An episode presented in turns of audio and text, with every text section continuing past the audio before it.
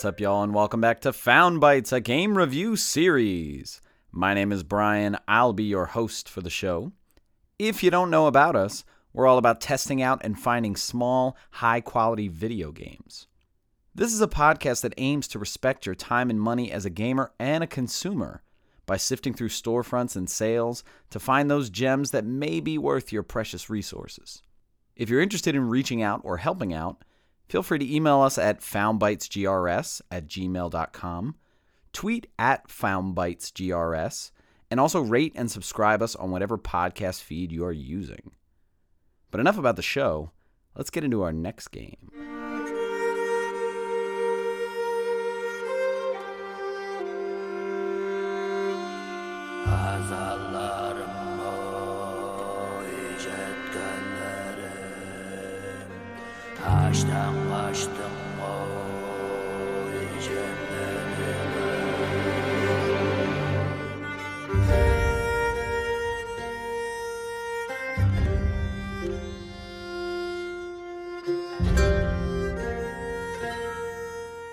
The Pathless is the game for this week's episode.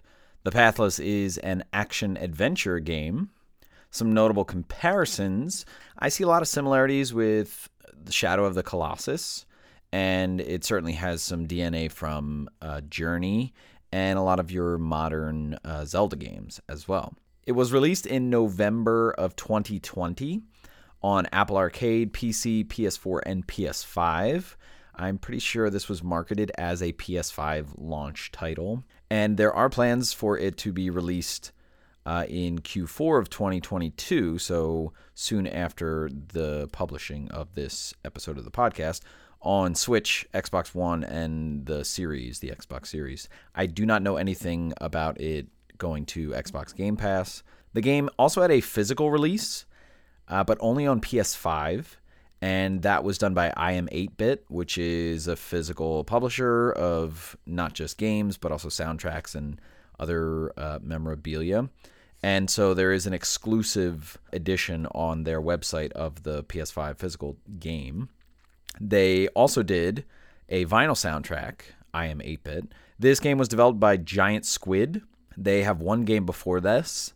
Uh, it's called Abzu and it's a small studio, about 15 to 20 employees, but it was founded by uh, former employees of the studio thatgamecompany, which, if some of you know, developed the game Journey. And so a bunch of the people from that studio came over to start Giant Squid, uh, including Austin Wintory, who is the composer for the music. And so we'll definitely talk about him. The game was published by Annapurna Interactive, and Annapurna is a pretty big indie kind of double A game publisher. They also publish Journey uh, alongside other games like The Outer Wilds, uh, 12 Minutes, and Stray. MSRP of the game digitally, it was released at a price point of $39.99, which is something that we will certainly talk about. Uh, the physical edition through iam8bit was released at $52.99, but recently I have seen it on clearance for $23.99 consistently. So I think it's it's being kept at that price point. So keep an eye on that. That physical iam8bit exclusive copy uh, that has like a poster and some art cards as well. Uh, runtime of the game, if you're just going right through for the main story, about six hours. And if you want to do everything in the game, somewhere between 10 and 15 hours. For our PlayStation listeners, this does have a platinum trophy. It also has a free PS4 to PS5 upgrade. So if you happen to get this on PS4, uh, you can upgrade it for free. Me, I got this game shortly after launch and it was on sale for $27.99. I put in 11 hours and I did get the platinum trophy. I didn't think it was too tough and it didn't really ruin the game for me at all. Uh, in fact, it got me to appreciate a lot of the smaller things and kind of find all the nooks and crannies. And no one really recommended this game specifically. I know a lot of the podcasts that I listened to were talking about this game because it was essentially part of the PS5 launch showcase. Um, and I definitely thought it looked cool and interesting and very simple. So I jumped on it.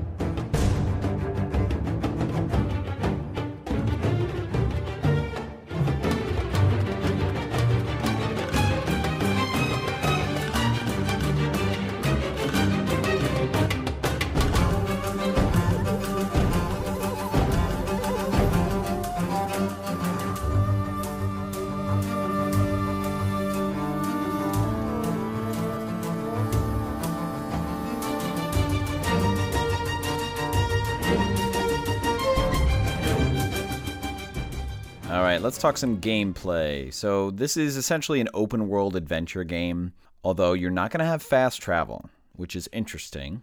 But this world is not huge, it's not unmanageable, but you will see it uh, from like higher up points and, and look out on the landscape. And it is a pretty epic kind of world that you're traveling in. In terms of your character and movement, essentially a third person camera, and your character, when you're moving the joystick, they're going to be walking around. Uh, her walk is kind of slow, but she can also jump fairly high. Most of what you're going to be doing while traveling is uh, you're going to hold down a button and your character is going to dash. Not like a, a dash roll, it's like a constant, you know, kind of run faster. And when you hold this button, you'll see a meter at the bottom of the screen, right in the middle. That is essentially her stamina meter. And when it runs out, you can't run fast anymore. So the goal while you're moving is to try and uh, replenish some of that stamina meter. And how you're going to do that is by shooting arrows at targets. As soon as you get in the game, you'll look around, and in the world, in the landscape, uh, immediately around you, you're going to see kind of these floating diamonds that have like an eye in the middle. And the goal is to hold down the shooting button. And she's an archer, so she's going to be shooting with a bow. Essentially, you're going to look at that diamond, whatever diamond you're closest to, or whatever it kind of auto aims at. As you hold the shoot button, you will see from the top the border of it is going to kind of get completed. So it's like a meter is going around the border of the diamond. If you complete that border and release the arrow, you'll hit the target and you'll get a replenish of your stamina meter and you also get a little boost as you're dashing. Now you can do it fully. You can wait till the meter is fully complete or and you'll see at the top and the bottom corner there are like extra edges if you can do time it so that you hit it when it's halfway full, I think you actually get more of a boost. And it's a little more challenging to time it that way, and I like that. And so no matter what if you hit it when it's half full or fully full, you're going to get that boost, you're going to replenish your stamina meter and then you're going to continue on. And you're going to see that there are a lot of these diamonds in the air. And once you hit one of them and get that boost, uh, it'll kind of like knock out for like five or 10 seconds, and then it'll get uh, replenished in the area like that one particular diamond. So they're kind of floating around. And so it creates this gameplay loop where you're always trying to move quickly and you're always shooting at targets and you're going to hit them and then get a dash. They're placed very frequently. It's going to get you to be able to move constantly. And what's also good is, like I said, there's like an auto aim and so you don't necessarily have to worry about like aiming the arrow or anything like that. It doesn't need to be like a straight shot. If you're moving quickly while you're dashing and the camera kind of locks to one of the targets and you're like going down a hill, she'll shoot the arrow in whatever trajectory she needs to in order to hit it. So you won't have to worry about like, oh, that's really far away or it's about to be above me. Let me shoot it up in the air. She'll do that automatically. And so you see like the craziest trick shots. The only thing that you would have to worry about is like if you're dashing and you're trying to shoot a target, and right before you shoot it, like you dash in front of a tree. Like if something gets in the way, it'll stop it. But what this creates is like a constant momentum, and this game is based on momentum, and it feels good as you're moving. Essentially, what it feels like and what it even looks like, it's almost like she's skiing constantly. And so you can move across the map very quickly. And going back to the fact that there's no fast travel, this is sort of the compromise. And again, it feels very good. So I, at any point during this game did not miss a fast travel function. Also, like I said, she does jump. And so as you're dashing, you can jump and hit a target. And if you hit that target while she's in the air, she'll actually like jump up again or do like a corkscrew to the point where you can actually stay in air. And you will need to at a certain point to get to certain areas or uh, even to get to some extra things. Other than that, some of the gameplay you're going to be doing is gliding. Pretty early on, uh, you're going to get this mechanic, and basically, it's going to be because she'll have a companion that's a little eagle. This eagle will allow her to glide. And anytime you're jumping in the air, you can press that jump button again, and then the eagle will kind of catch you and you can glide. And you can toggle this on and off. That makes this very fluid in terms of the controls here and it's very responsive. So you might like jump off of a ledge from a high building, and then you might want to glide, and then I don't know, maybe like there's a building that has a window like you can time it so that you'll like let go at the right time. But even if like you're somewhere up high and like you want to drop very quickly like you can let go of the eagle and then like hit it back on like just before you hit the ground. And you will have instances where you'll be gliding and then you'll want to shoot. And whenever she shoots she has to let go of the eagle uh, and there is kind of like a slow motion bullet time there, but it doesn't last forever. So you kind of have to like quickly make sure that you fill in the perimeter of the target and shoot it, and then toggle the eagle back on. And it's a good kind of back and forth between the gliding and the arrows. There's also going to be updrafts. Like you'll see an updraft of wind, and then you just go over with the eagle, jump, and then hit X, and you'll kind of flap up into the air. This is a pretty common mechanic that you'll see. It's also how you progress through the game. And visually, I think it works out well because you're you're seeing more of the landscape. You'll also get a function where the eagle has flaps, which are basically if you're gliding with the eagle, you can press X and the eagle will jump up higher and you'll get access to like more flaps. So like the bird in between being on the ground at one point or another, you'll be able to flap a certain amount of times if you need to get up to somewhere higher. And then once you hit down to the ground, the flaps will need like a few moments to kind of recover. In terms of locations, like I said, this is a vast environment, a landscape, but it also has a lot of verticality. In terms of like unlocking a number of flaps, you might need to in order to progress or get to a certain area especially like I said, if there's no updraft. But that verticality is also how the game will progress. You're kind of going to be at a certain stage, and then to progress, like you have to beat something, and then you will actually fly upward. You'll also be in buildings sometimes, in like ruins, not quite dungeons, but just small kind of areas where you're inside. And that's where it can, the movement can get a little frustrating because she walks so slowly but when you're inside, you're going to be looking at a lot of puzzles. And there's a good variety of puzzles. A lot of them are going to be based on, you know, shooting an eye. Some will be like lighting torches or moving them around to put them in front of a target so that like you shoot with the arrow and you hit the light and then the light hits the target. Sometimes you're going to be like putting weights on buttons to open doors and sometimes you'll also use the eagle because the eagle can actually carry things and you can you'll hit a button whenever there's a prompt and it's like she whistles and then the eagle goes and picks something up and brings it to you. Um, so a lot of interesting puzzles, some that we've probably seen before in a lot of Zelda games, especially the modern ones like your Twilight Princess or your uh, Skyward Sword. And when you're doing a lot of these puzzles, uh, there's going to be sort of rewards behind them, or you'll get upgrades. So I think XP is linked to like getting more flaps for the eagle. You'll discover lore tablets that'll give you a little bit of the backstory, and you'll also get light stones, and these are really tied to how you progress through the game because in each area you need to unlock a certain amount of light stones so that you can isolate the boss in that area. In terms of the map, very early on you'll get the ability to use like eye vision, which is like you hit a button and then the screen goes like blue and then it sends out like these pulses uh, so you can get a sense of uh, what things are near to you and what things are far away from you. Uh, this is very similar to like The Last of Us, his like sonic sound uh, vision or whatever, but it just basically shows you how close things are to you and it'll pulse colors when it hits something like an area of interest, just like a faint sense of it. If something is red, that typically in this game means it's like bad, so it's something that you need to go address or like whether it's like a puzzle you solve or, or whatnot. And then you'll also see things like that are gold. Um, and I think gold kind of is telling you which way to go. Also, when you have eye vision, it's going to sometimes open up hidden walls.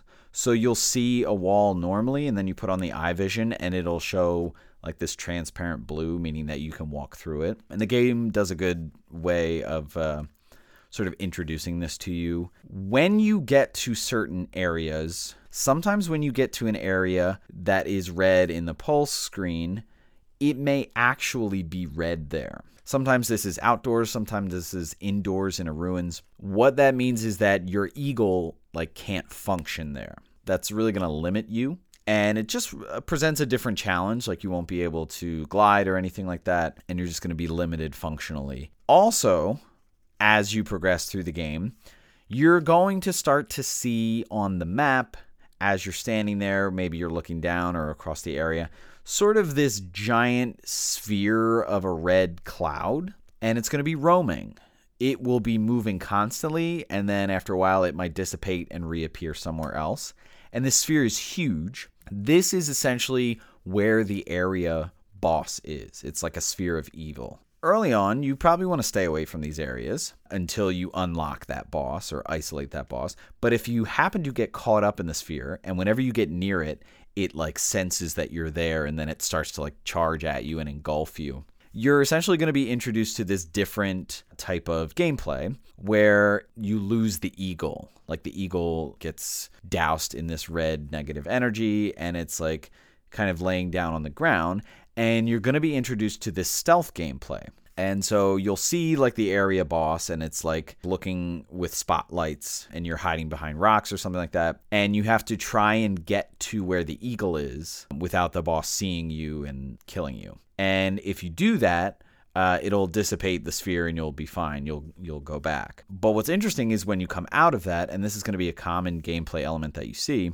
um, you'll have this kind of not quite cutscene, but you know, the eagle will come back, it'll land on your arm, and it'll be covered in like this red evilness, and you'll have to brush it off. Like you'll have to move the joystick or whatever. It's kind of interesting. Uh, there's not really much to it. Um, and sometimes if you have a little piece like in the corner and you can't see it, like you have to get it all before you can uh, go back to the game. When you do get all the light stones in an area, it'll isolate that boss and keep that sphere standing still, and you'll have to go there and fight that boss. And these bosses are essentially giant animals. And so you go into the sphere. Essentially, it's going to start with like a chase scene, like you have to chase down the boss.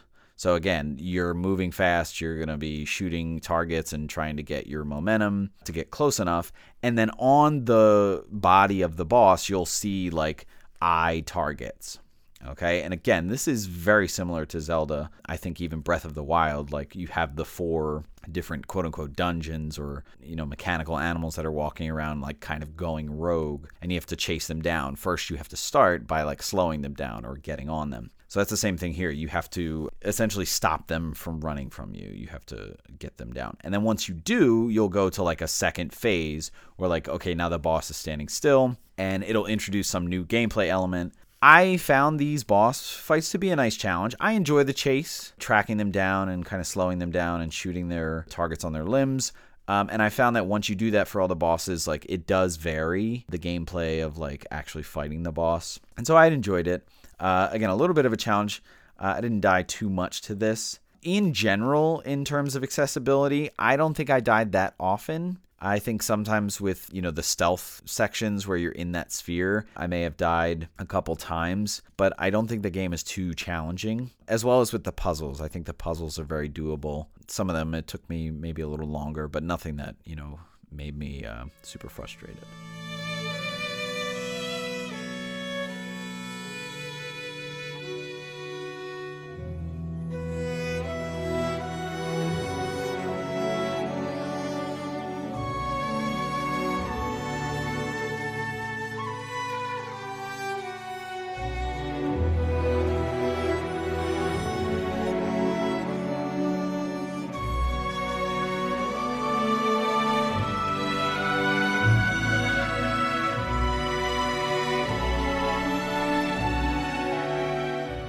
Right, so the vibe of the Pathless. Let's talk about some visuals. So, in terms of graphics, this is essentially like a modern Zelda, like I've drawn that comparison. It kind of has this cell shadedness, um, reminds me again a lot of Twilight Princess, sort of these rounded features like in the facial area. Uh, landscapes are beautiful, a lot of greenery, you know, and there's a lot of blue uh, in the water and stuff like that. And then you will see snow up at higher elevations because again you are kind of progressing upwards. In terms of colors, uh, the major indicators here: red is bad, blue is good, gold is also good.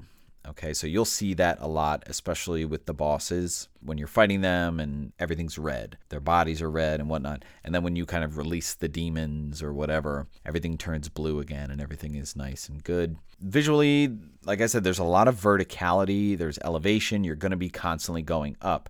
And you can always look backwards or look down and really see sort of this extensive land. In terms of audio, Beautiful soundtrack. And this is Austin Wintory who composed this, and this is fully composed. Beautiful music. Similar feeling to Journey, uh, where like at certain points when you're progressing, like you'll feel this crescendo from the music, like oh my gosh, something is happening, like I'm I'm moving. This is what I was meant to do, or or whatnot. Uh, and Austin Wintory did compose the music for Journey, and we've also talked about him before because he composed the music for uh, the Banner Saga, which we uh, reviewed a while back. And in terms of just sound effects, you know, a lot of nature, a lot of natural background sounds that come through.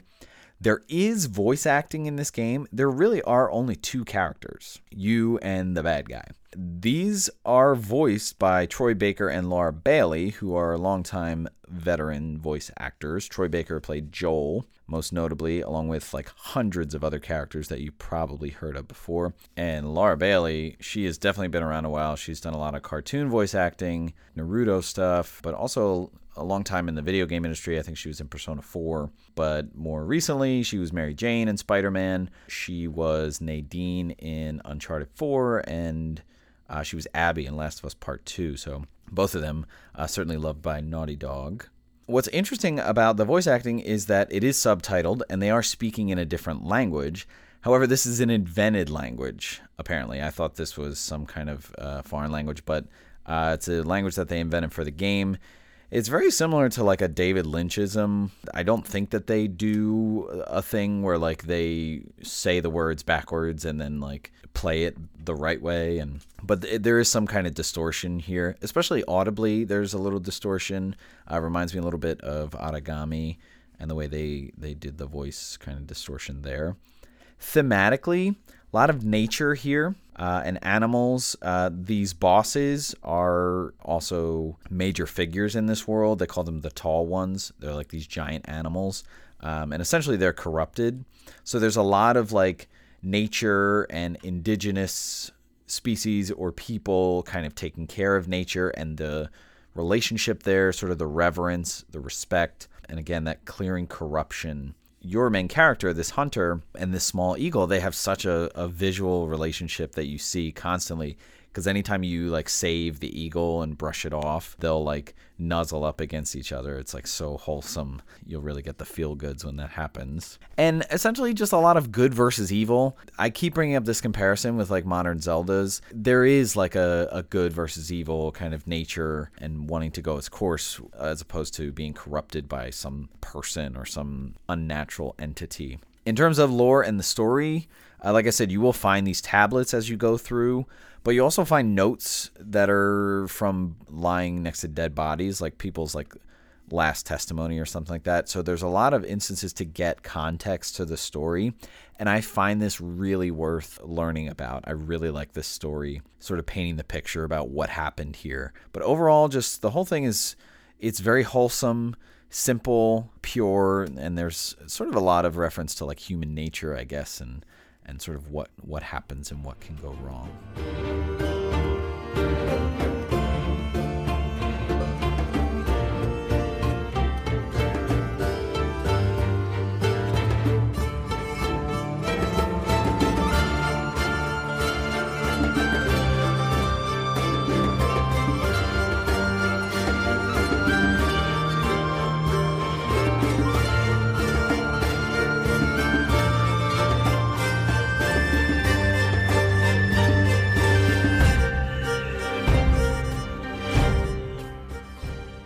Right, let's wrap up the conversation about The Pathless. This was a great experience for me. Very similar to Journey, just experienced the whole thing and I loved it from start to finish. Uh, but I found it to be less ambiguous than Journey. I don't know if you've ever played Journey, but here it seems like the main players and, and there are main characters, uh, they're sort of more explicit.